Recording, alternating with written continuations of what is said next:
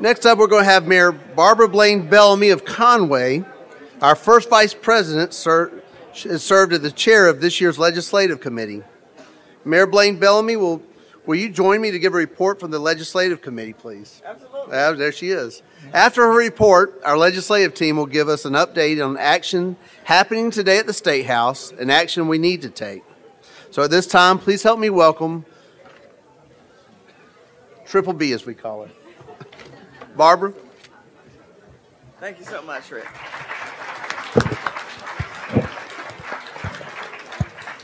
I've tried to say good morning to everybody. If I haven't, good morning. And thank you, Rick. Each year, the association's legislative committee plays an important role in the development of the annual advocacy initiatives for our cities and towns. The committee is made up of a cross section of mayors, council members, and staff from municipalities of all sizes and all parts of the state. If you served on this year's legislative committee, will you please stand? Somebody did.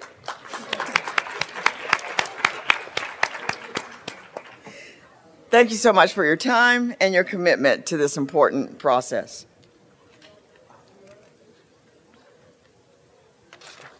The association develops its advocacy initiatives based on input gathered from local officials during the association's 10 regional advocacy meetings. Based on your suggestions, the association's staff develops recommendations for legislative committees' consideration about actions that can help cities and towns the most. Because this is the first year of a two year session, the legislative committee recommended to the association's board that we adopt initiatives to work on for the entire two year session. Some of these issues move faster than others, and in some instances, our association staff has to judge the best time to move forward with a new bill. Also, keep in mind that these initiatives are not the only things our team is working on this session. In our online legislative tracking system right now, we're following more than 160 bills that could have an impact on your city or town. That number increases every day with new bill introductions. To break down the major issues that we are following and working on, please welcome one of the best staff members of the Municipal Association, Casey. Like Our manager for municipal advocacy, and um, Erica and Joni Wright, our public pos- policy advocates. All right, Thank you, Mayor. You're my fave. it worked. Thank you. Thank you. I told Clayton that I gave Sen- Alexander five dollars to compliment us when he talked. Clearly, you have given Mayor Blain-Bellamy some some consideration there. More than five That, dollars. that cost me a little bit more than five Yeah, dollars, so. Scott. Good morning, everybody. Thank you for being here with us and sticking with us. If you are one of the few people that listen to From the Dome to Your Home podcast, you'll recognize all of these voices. You've heard them before. Um, the three, my three colleagues sitting next to me, Joni, Scott, and Erica, they represent your interests at the State House every day. Um, and sometimes on the weekends when we have to, at night, late at night, um, early in the morning, and at all hours, they are available through their cell phones. And believe me, they get called um, by senators, House members, and other lobbyists 24 hours a day, seven days a week, eating, sleeping.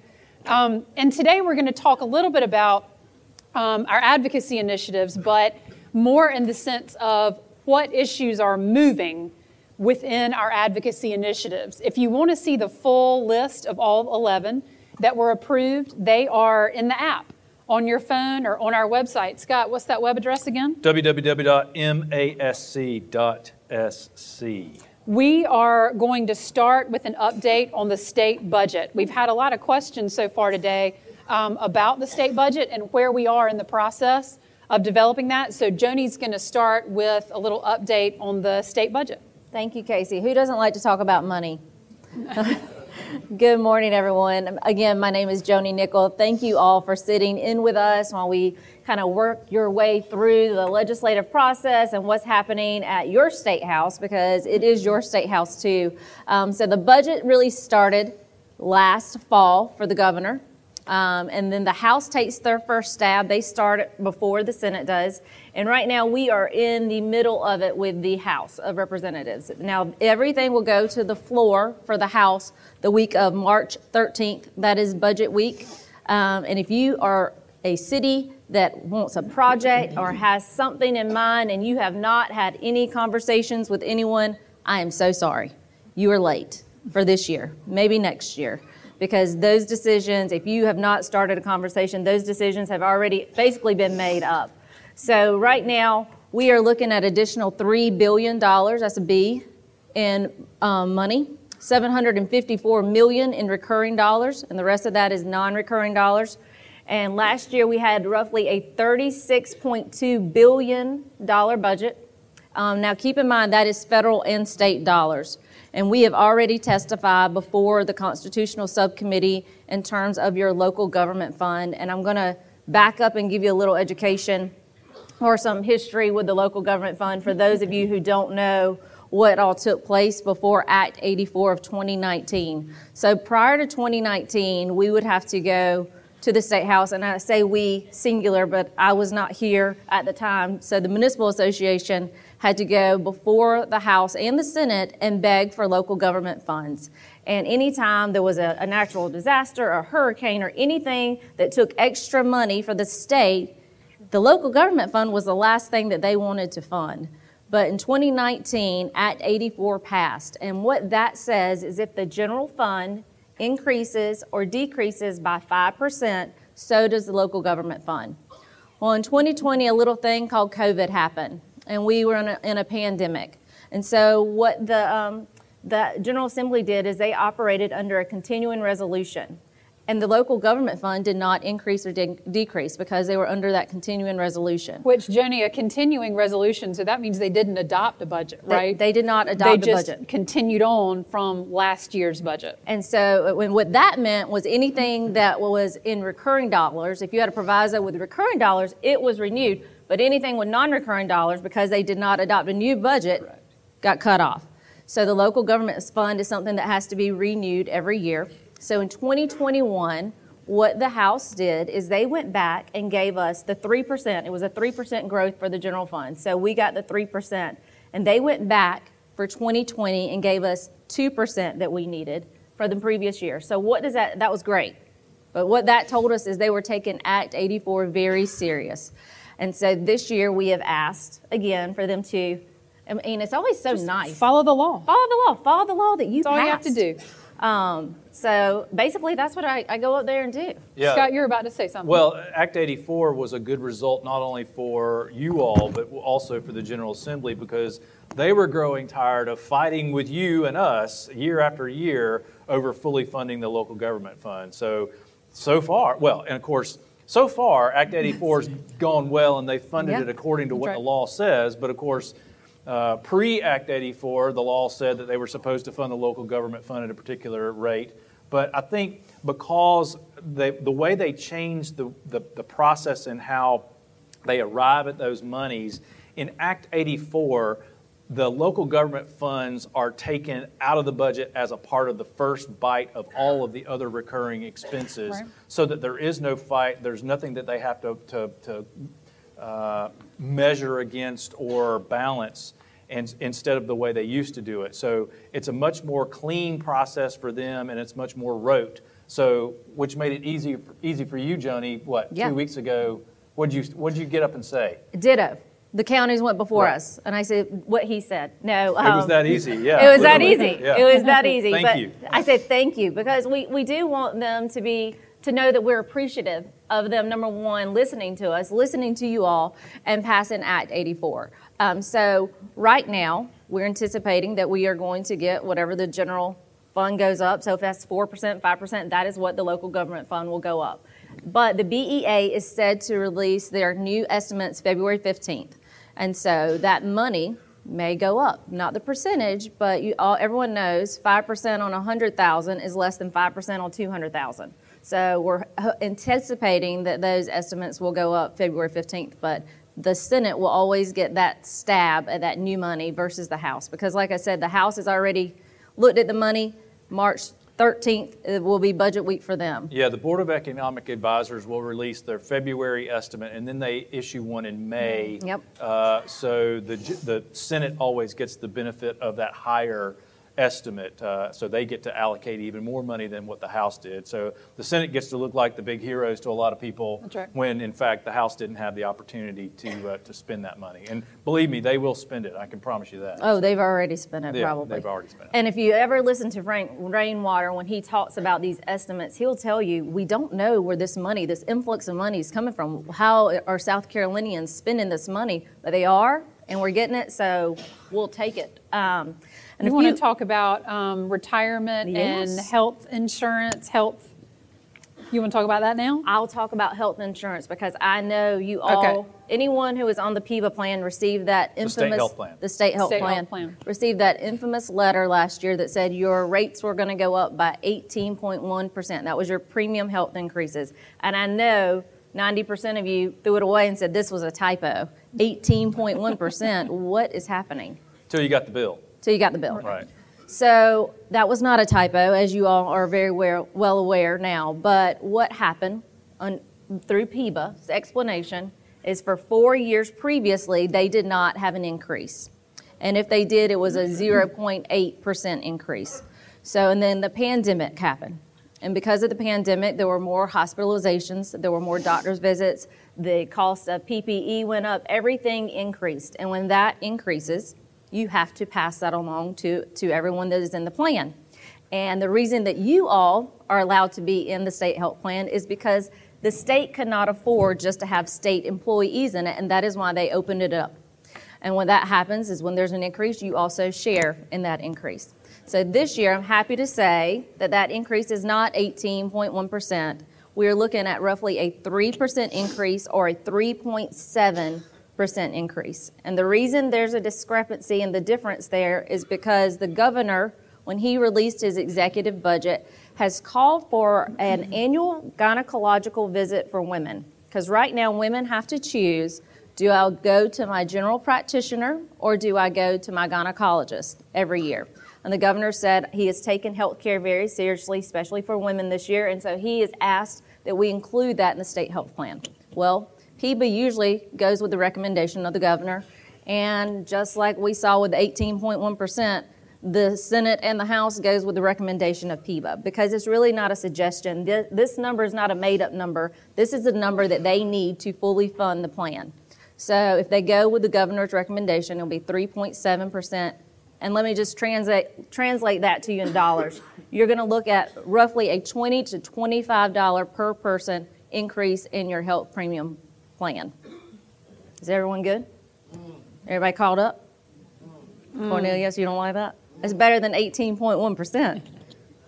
Um, now that we're, if we're still going to talk about money, Oh, the retirement. I got to talk about retirement. okay, we'll talk about retirement. Then Erica's going to talk about American Rescue Plan. Well, good news on the retirement. Everyone's very aware that you pay that 1% increase for, for your retirees. This is the last year. I know I always say this is the last year according to PEBA until they come back and tell us it's not the last year, but PEBA said this is the last year. So Can when we really believe you this time? I think so. Okay. I, I'm very convincing right Well, now. this I'll go is the, with it. This is the end of what, six years? Six years, but remember, years, seven stop. years, we had to take a break. They took a Right, break because yeah, of COVID. Yeah. Um, so it was only supposed to take, this this is seven years. It was only supposed Right. to take five, but they took one or two years off because of COVID. But we've finally reached where we need to be to fully fund the retirement plan. And this will be your last year with that 1% increase. Now, keep in mind, it's really a 2% increase, but the state eats 1% for Right. everyone. Yeah. All right, Erica, ARP, go. I'm going. Go. All right, Tess, am I going? I'm going. Okay, Raise it up a little higher there. there we go. There you go. All right, I feel like last year when we were here, we talked about the state's American Rescue Plan dollars, right? That was the nearly $800 million that the General Assembly allocated to the Rural Infrastructure Authority to stand up the SCIP, South Carolina Investing in Infrastructure Program. Just by show of hands, how many of you applied for a water or sewer project through the Rural Infrastructure Authority. Good. That's good. We have news for you. So, uh, the governor, Joni talked about the governor's budget. There was uh, 582 million that was remaining from the state's ARP allocation. The governor requested that just over 300 million go to the Rural Infrastructure Authority. Here's why. For all of you who raised your hands, there was not enough money to fund the projects that the Rural Infrastructure Authority received. And so now there's still a slew. I think Bonnie shared, and Bonnie is the executive director of the Rural Infrastructure Authority. Even if they allocated every dollar that they received from the General Assembly, they would only be able to address 40% of the applications received.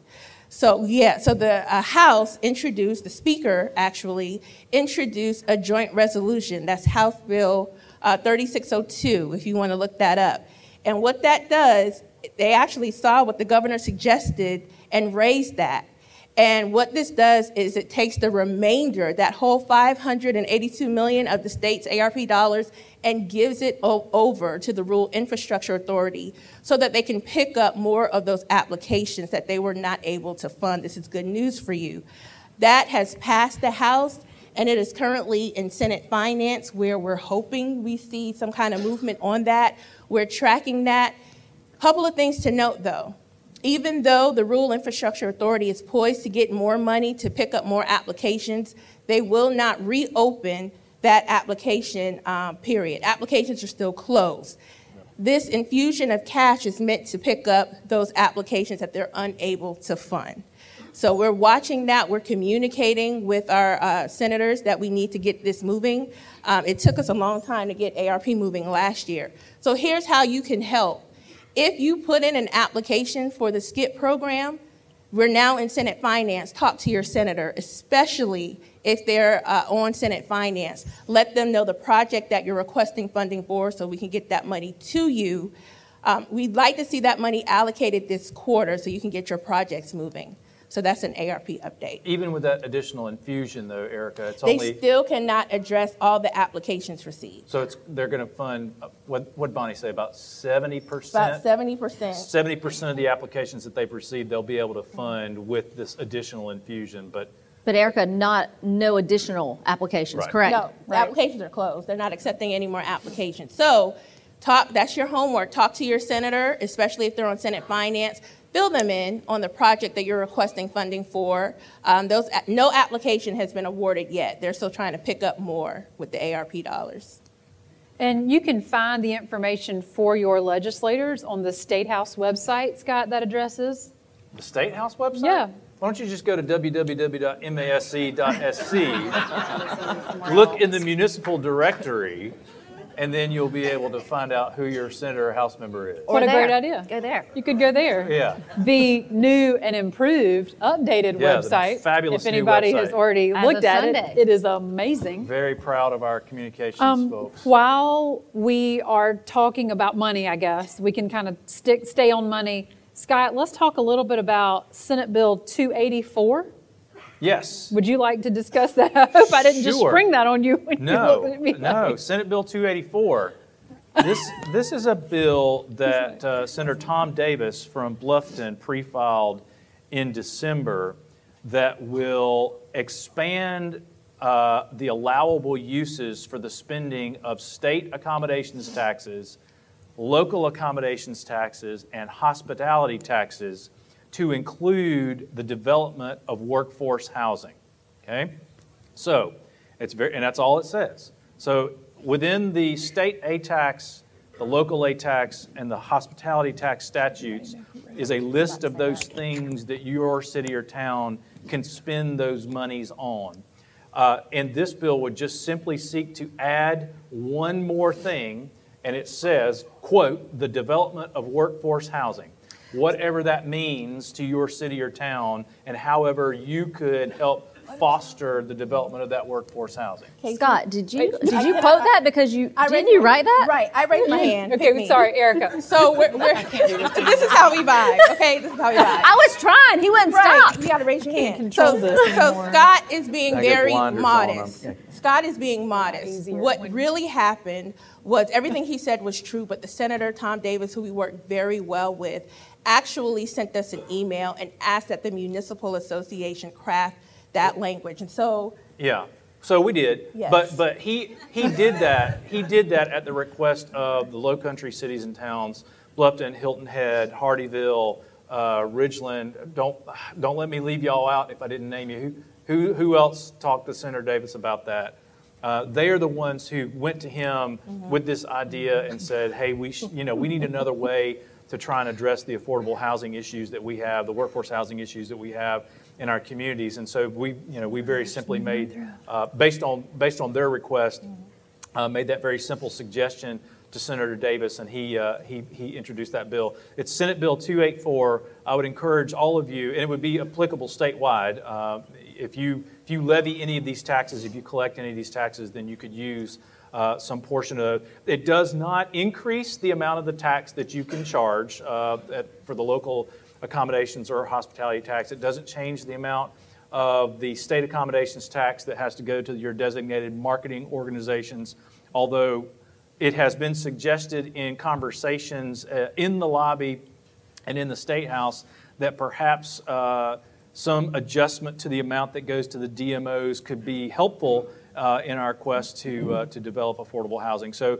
reach out to your senator, particularly if he or she is on the Senate Finance Committee, and ask them to ask for a subcommittee hearing on that bill as soon as possible so that we can get it moving. But uh, if we can get that going, that would be another option for you in your struggle to try and uh, attract and develop affordable and workforce housing. Isn't there a similar House bill that was introduced, I want to say last week? I can't come up with the number on it right now. Maybe. I think so. I haven't read the was. introductions in the last couple of weeks, so. uh, Oh, well, Oh, there was. I There appreciate was. Do we that. not I, have I the don't number? have that number. 284 is probably going Yeah, to have the that's better the one that chance we. of That's the one that so, yeah. Scott wrote. Yeah. He says we, but Scott wrote We're it. pushing that one.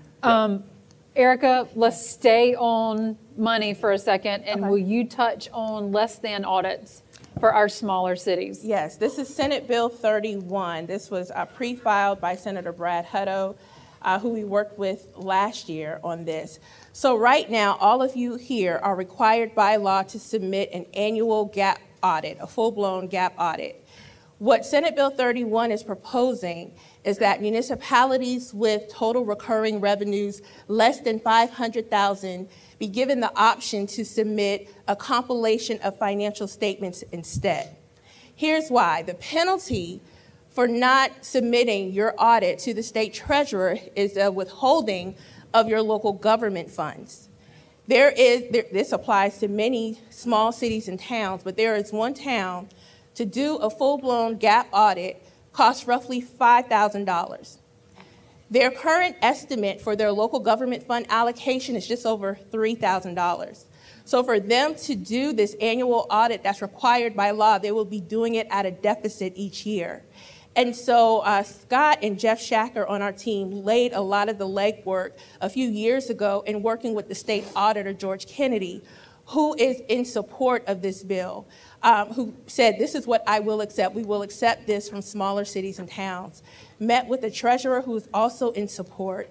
And this bill is currently in Senate Finance, uh, but spoke to, well, Senate Finance Constitutional Subcommittee, spoke to all of those members there, including the chairman, who said, and I quote, I am in support of this bill and look forward to its passage. And so, kind of inside baseball, when the chairman of the subcommittee says that, Oh, I had a question. we stop talking. And we let the bill go ahead and because you can talk yourself out of the of a win, and we don't want to do that. So at this point, we're just going to let it go in uh, subcommittee. And Joni has her hand Yes. raised. I have my hand raised. Casey thought I was I was thought she was high-fiving doing a high five. I was like, yeah, for us. I, I thought y'all were proud of me. I saw Moving that, Yeah, we, we- we always, were, absolutely. always. I mean, hello, we all wore the same color today. Absolutely. Of course we. So, Erica, Yeah, I didn't get the memo, by the way. no, it's a girls' club. We, we allow you to be in sometimes. Yeah. Um, back to the budget, not to talk about the budget over and over, but Right. there was a proviso, proviso 98.9, And it was deleted this year, or asked to be deleted at the behest of the state treasurer, because what this proviso did for the last two years is if you were not successful in submitting that GAAP audit that Erica just mentioned, they still gave you your local government fund. And the reason that proviso was put in place was because they wanted to find a way to help local municipalities through COVID.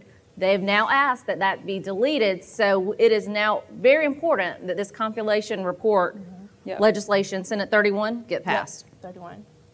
But high five, Erica. So they're going Yeah, to go back exactly. to they'll, Incredible they'll go back job. to withholding your local government funds Correct. and not releasing them because of that deletion of the proviso. So get ready. Scott, I'm going to go back to you Okay. and let's talk a little bit about short term rentals.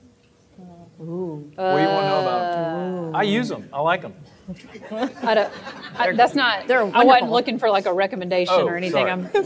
Sorry. I'm, Short-term I want to talk about the bill that's been introduced that's going to yeah, Dun, dun. preempt, it's going to take our Yeah. power away. The ban on the ban. the ban on the ban on the ban. short-term. So House Bill 3253, 3253 is a retread bill. Uh, it was introduced last year. Was in, it was in, in the session last year. Uh, Representative Lee Hewitt from Georgetown. um, Georgetown. Georgetown has reintroduced this bill. And what this bill does is prohibit you from banning short-term rentals from being located within your jurisdiction. So I'm not aware of any of you who have proposed to outright ban short-term rentals from your city or town, uh, but this would prohibit you from doing that if you wanted to. And the consequences of doing that, uh, going against that, is they will withhold your local Yeah, government fund. Withhold your local government fund and So it has teeth. Take, uh, uh, take away your uh, property tax revenues for, from 6% properties. Um, some folks have interpreted that to mean that you also may not, by way of your zoning ordinances, zone them into only particular parts of your city or town. So if you have a zoning ordinance or a short-term rental ordinance in place now that says they can only be located in certain parts of the town, there are some people across the state who think uh, Representative Hewitt's bill also prohibits you from doing that. Well, that's a real problem, of course, because of the number of you who already have short-term rental ordinances, or you address them in some way in your zoning ordinance, or you are planning to do so in the future as short-term rentals um, proliferate through your jurisdiction. The defense of your local authority to regulate short-term rentals is our number one priority for you in the General Assembly right now because this represents a significant threat to uh, home rule, uh, your local authority to meet the demands and the requests of your residents who want or uh, uh, some type of short-term regulation, whether it be a little bit or a lot or none at all. Um, so you need to have retain that authority, not have it dictated to you by the General Assembly. I was having a conversation outside uh, with some coastal mayors who said, "Look, there's just." I mean, everything. uh, Short-term rentals is our our community's business. Okay, that's that's that's what we do. Uh, we aren't interested necessarily in any heavy-handed, well, I- I- not heavy-handed, but any sort of regulations on short-term rentals. There are other communities in the state, however, who are having some significant issues uh, that aren't uh, tourism-related areas necessarily, and so they're struggling. So they should have the authority to make those decisions at the local level in concert with those residents, with their residents. So uh, we will strongly oppose uh, Representative uh, Hewitt's bill as it's written. We've had some conversations with him. He has begun to soften and understand and hear our position and your position a bit more than he has previously. He's And seen the light a little he- bit. He has. I think. I think some of y'all probably had some prayer meetings with him over this, and so he has. He's begun to uh, to see that his position is probably not advantageous for you or for him, and so uh, he is also bringing some of the uh, the uh, online travel companies to the table uh, for some reporting requirements. And of course, if you're not aware, uh, Airbnb, VRBO, some of these others, if they're paying the state accommodations tax on behalf of their short-term rental owners, then they now have to report to the South Carolina Department of Revenue the locations of all of those properties. And so you can then request that information from DOR so that you can then also make sure that those short-term rental operators, those owners are paying a business license tax and paying the local accommodations tax that they owe to you. So uh, we're making progress on this issue, but just make no mistake, we will defend your authority to regulate them as little or as much as you see fit as, uh, as we move forward in this session and next year, since this is only the first year of a two-year session. So, Scott, Scott, can I go on a unicorn hunt?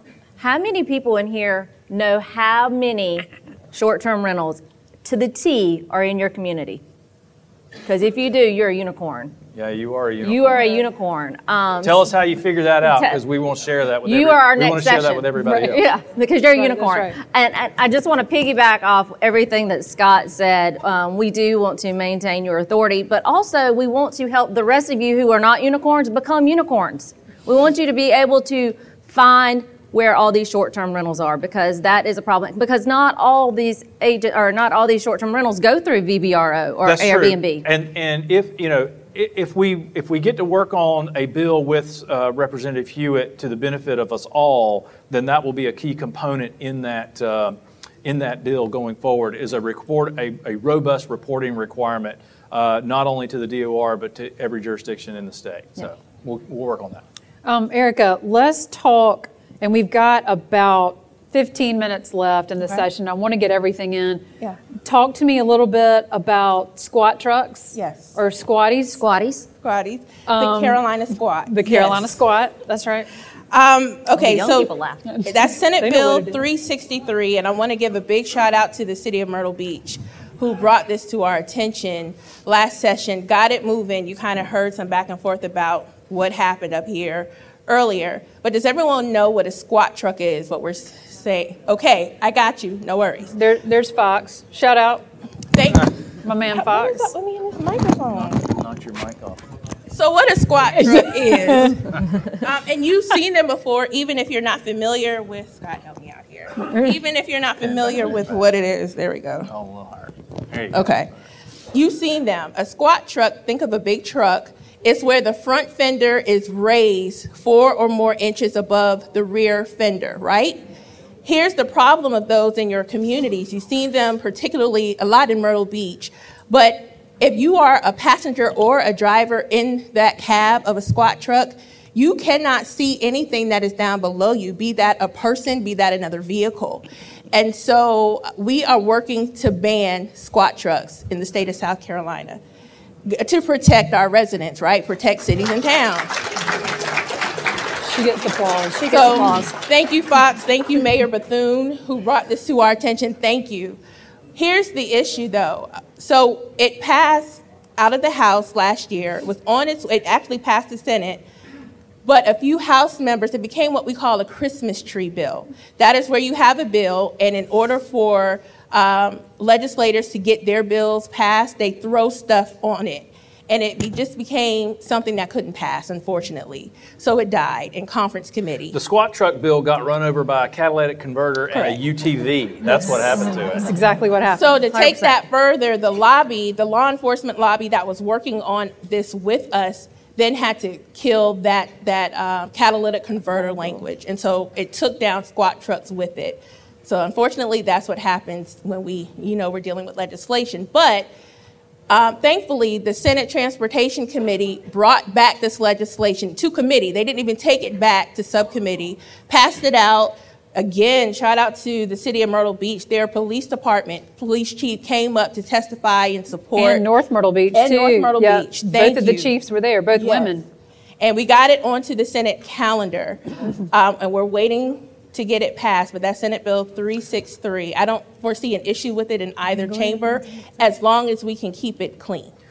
And keep in mind that uh, you heard uh, Representative Hiott talk about it this morning. I don't know if uh, Senator Alexander mentioned what's on the Senate's calendar, but the Senate and the House are both having to work through uh, their social, uh, their, their uh, culture war issues before they get to business like squat trucks and other legislation that will be important uh, to the business that you conduct day in and day out. So they've You're got being extremely diplomatic, and I appreciate that I am I coming am. from you right now. Um, listen, I heard I heard Dr. McCoy this morning, so I, I'm trying to be trying to be civil here. So they've got to, they got to get they got to work through all those very controversial social issues before they get down to uh, business that is of a, a concern to the operations of your cities and towns. So be patient. Uh, we'll get to it, but we they just keep in mind they got to get through that stuff first. Erica, go with fentanyl. Okay. Let's talk a little, Talk about fentanyl legislation. Davey not took the do thunder fentanyl, away but from like you. talk about fentanyl. Yeah. I will. Um, and again, shout out to Mayor Foster Senn, who brought this to our attention. It's about protecting your cities and towns, right? And believe it or not, South Carolina does not have a law on the books for the trafficking of fentanyl. The only thing that exists pertaining to fentanyl is a possession charge, just simple possession. And so there is a bill that we've tracked in the House. It actually just passed the House, 3503. And that creates an offense for the trafficking of fentanyl. Um, it got hemmed up just a little bit on the floor, and right now, typically what you see when we talk about legislation, there may be back and forth between parties, Republicans or Democrats, Or trial lawyers. or, tri- or trial lawyers. Defense attorney, and prosecutor. But here, and that's what I wanted to elevate, what you're going to see happen with this bill now, um, you're, gonna, you're likely going to see conversations between prosecutors and defense attorneys in the legislature over the sentencing. Um, this bill went through a lot of amendments in subcommittee and in full, um, and it was amended on the floor to bring back mandatory minimum sentences. Um, there are, it's now in the Senate, there are senators who have said they would never support legislation that hamstrings a judge's ability to um, offer discretion in his or her court. So we're seeing fentanyl move, whether or not it comes out with mandatory minimums, and I'm we had conversations with our, our, law enforcement partners who are okay just so that we can have a law on the books if they have to remove that mandatory minimum sentences. They'll have strong sentencing in there, but just not that 20 year mandatory minimum for a second offense of fentanyl. Um, so that's in the House. It's very similar, well, it's actually in the Senate. That House Bill 3503 is pretty much verbatim to Senate Bill 153, so I won't go into that. But something else that we're kind of monitoring is a bill that was introduced by uh, President Tommy Alexander, who was up here a little while ago, and that is homicide by fentanyl. So if so, the testimony, which we did testify in support of fentanyl legislation, but the testimony, for the most part, 90% of those who testified testified on behalf of someone who took what they thought was a Percocet or what they thought was Xanax or what they thought was something else, and it was laced with fentanyl, causing them to lose their lives. Mm. And so, what Senate Bill 1 does is if that happens, that person who is given the fentanyl can be charged with homicide. Um, that is on that. I can't remember if that's on the floor or if that's still in full committee.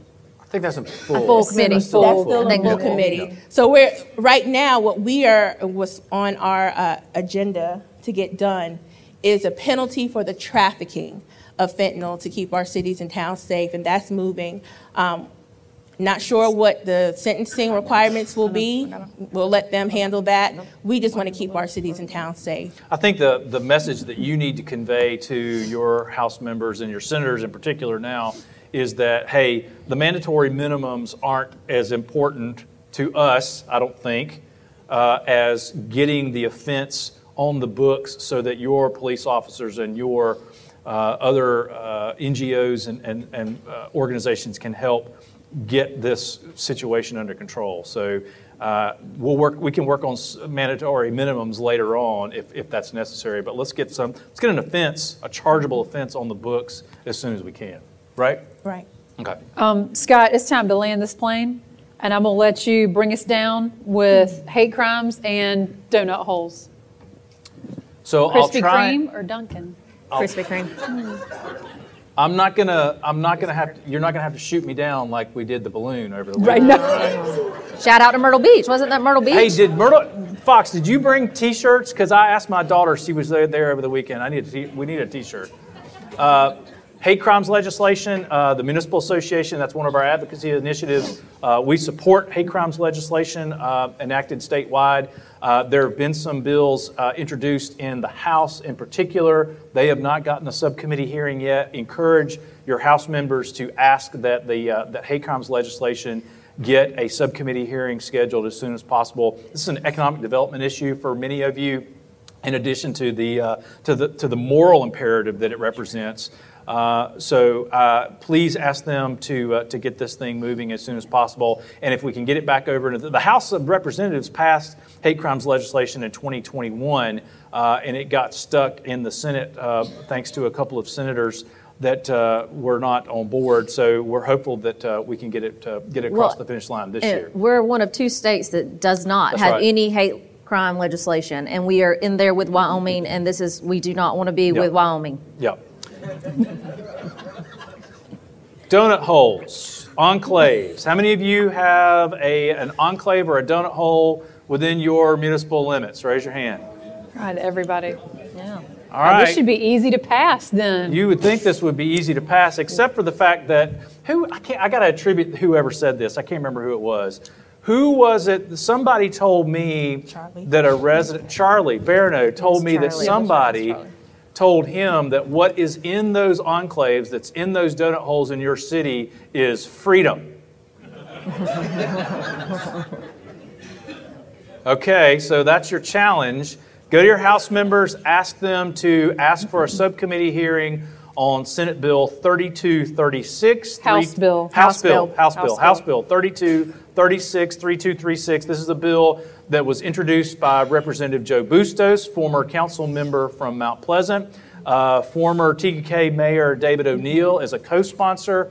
Uh, we have had conversations with Representative Bustos, who is the chairman of the subcommittee that this bill will be heard in first. He needs to hear from you and his chairman, uh, chair lady, Representative Sylleste Davis from Moncks Corner, needs to hear from you that you want this bill to get a subcommittee hearing as soon as possible. House Bill 3236, so that we can get this bill moving and hopefully help you address the enclaves that you heard Majority Leader Davey Hiott How about Yes. that? say that he About fill out. supports, Supports. this morning. He lives in one. He lives in a donut hole He was now. jealous because his tra- the city doesn't pick up his trash. Now, what I want, what I wanted to tell him was he could solve that problem very easily by By going to the Pickens annexing City, it. City Council and a- petitioning to annex. But we'll we'll deal with that later. But this is an important bill. This is on our ini- advocacy initiatives just about every year. As many of you raised your hand, you need to besiege the 3M Yes. committee in the House. Crash the website. Let's do yeah, it. for a subcommittee hearing. And that's all I got to say about that, Mayor. Very good, very good. Can we Good give our try. advocacy team a round of applause? We're, we're certainly well represented over at, at the uh, State House, and um, we, we hear great things. So thank you for all, all you do and, and all we're doing. Also want to commend uh, Mayor Barbara Blain-Bellamy for her and the committee's work on, on coming up with our legislative initiatives. We appreciate that.